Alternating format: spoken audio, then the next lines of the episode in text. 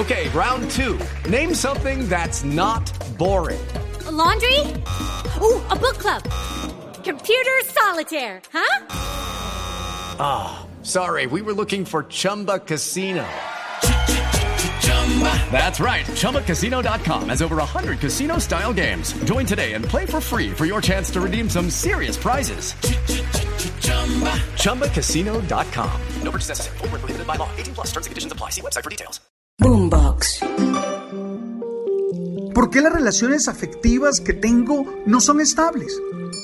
Me gusta la asertividad porque nos invita a la prudencia, que lo que debe motivar nuestra palabra es siempre el amor. Eres tú. Y eso ya es la base para salir a conquistar muchas metas, para luchar por dar una mejor versión y disfrutar la vida de manera plena. Tú sabes.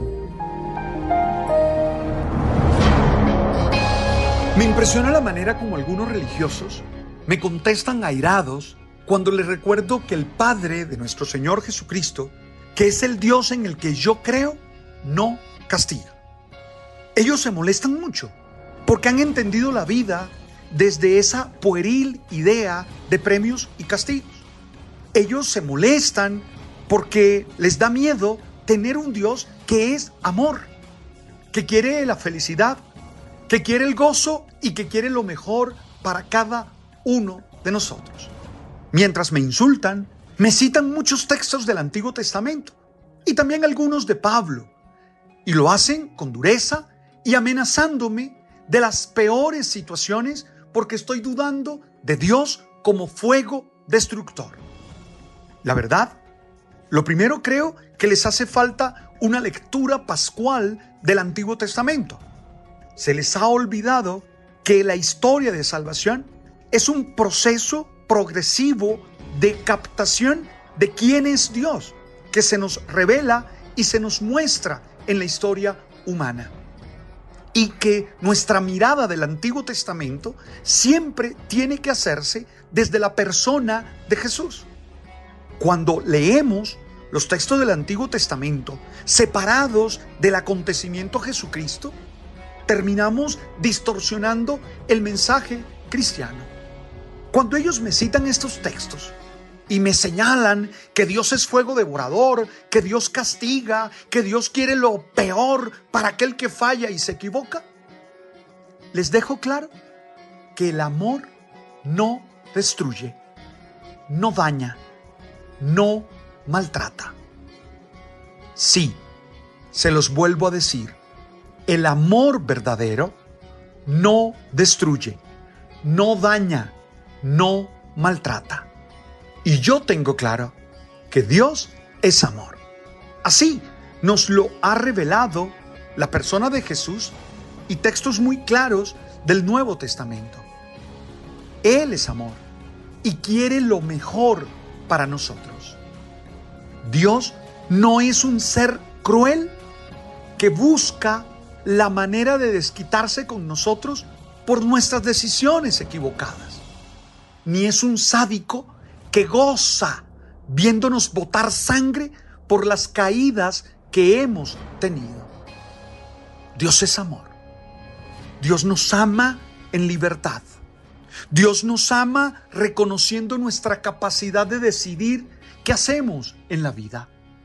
Cuando leo la parábola del Padre Misericordioso, que está en Lucas capítulo 15, del versículo 11 al versículo 32, no encuentro al padre persiguiendo y deseándole lo peor al hijo menor que decidió irse lejos y llevarse la herencia.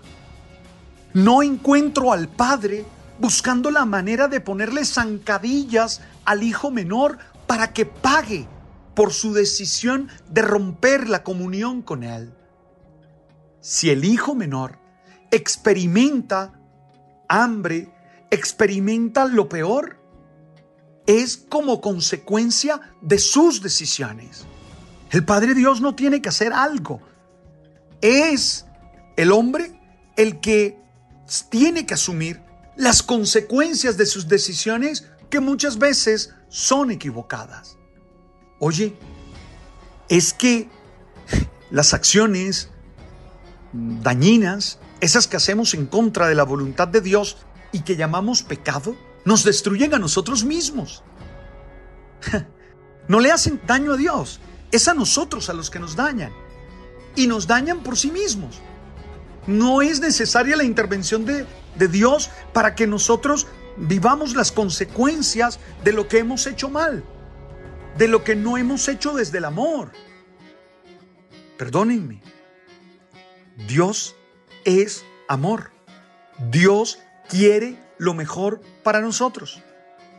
Y cuando estas personas molestas, furiosas, faltas de amor en algunos casos con las expresiones que hacen, me muestran esas figuras del Antiguo Testamento de fuego que destruye o de diluvio que ahoga, yo no encuentro cómo compaginarlas con el amor de Jesús.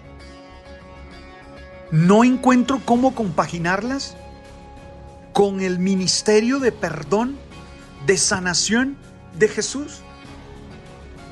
Si Dios es así de malvado, como algunos lo quieren mostrar leyendo mal el Antiguo Testamento, no tiene nada que ver entonces con lo que nos pide su Hijo en el Sermón de la Montaña, capítulo 5, versículo 1 en adelante, de Mateo. ¡Ja!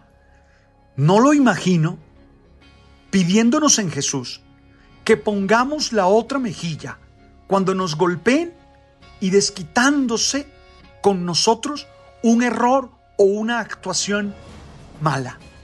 No lo veo así, no lo entiendo así. Eso sería incoherente, eso sería contradictorio. Perdónenme. Se los digo con claridad, con firmeza, desde lo que he estudiado en teología, desde lo que he vivido en oración, desde lo que puedo concluir en mi relación íntima e intensa con Jesús de Nazaret. Dios nos ama y nos quiere felices. Está de nuestra parte. Actúa en nuestro favor. Nos quiere libres, dueños de nuestro proyecto. Eso sí, no impedirá que desde el libre albedrío tengamos que asumir las consecuencias de lo que nos pasa. Por eso mi invitación hoy a todos es que conozcan al Dios de Jesús de Nazaret, al que se nos revela en Él. Porque Jesús, como dice Colosenses, es la imagen visible de Dios. Y todo lo que necesitamos saber de Dios está en Jesús. Y que si leemos el Antiguo Testamento, lo leemos desde la persona de Jesús, para poder entender que Dios quiere lo mejor para nosotros. No me lo imagino como un maltratador físico, como un destructor de su creación. No me lo imagino persiguiendo al hombre, a la mujer que han fallado. Al contrario, me lo imagino llenándolos de amor, llenándolos de misericordia, para que sean sanos, para que sean libres y puedan vivir en plenitud. Estoy seguro que Él quiere lo mejor para nosotros. Por lo menos es la fe que yo profeso. Y creo que es la fe del cristianismo que está expresada ahí en el Sermón de la Montaña. Estoy convencido que necesitamos aprender a vivir en el amor. Esto te lo digo con respeto. Es mi manera de entender. Es posible que no estés de acuerdo. No por eso tendríamos que iniciar una batalla teológica o una batalla. No somos hermanos. Y yo creo que Dios nos quiere haciendo comunión aún en medio de la diferencia, haciendo comunión aún en medio de comprensiones distintas de su obra y de su comprensión. Es importante aprender a leer los textos de, en sus contextos históricos, en sus géneros literarios, en su ubicación en la historia de salvación. Solo así podremos tener una comprensión más sana del Dios de nuestro Señor Jesucristo.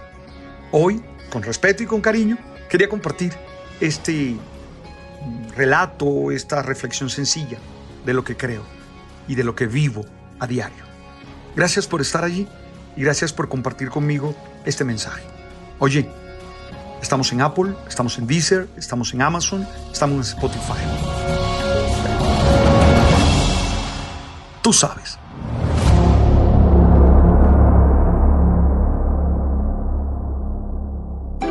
Boombox. With Lucky Land slots, you can get lucky just about anywhere. Dearly beloved, we are gathered here today to. Has anyone seen the bride and groom? Sorry, sorry, we're here. We were getting lucky in the limo and we lost track of time. No, Lucky Land Casino, with cash prizes that add up quicker than a guest registry. In that case, I pronounce you lucky. Play for free at LuckyLandSlots.com. Daily bonuses are waiting. No purchase necessary. Void where prohibited by law. 18 plus. Terms and conditions apply. See website for details.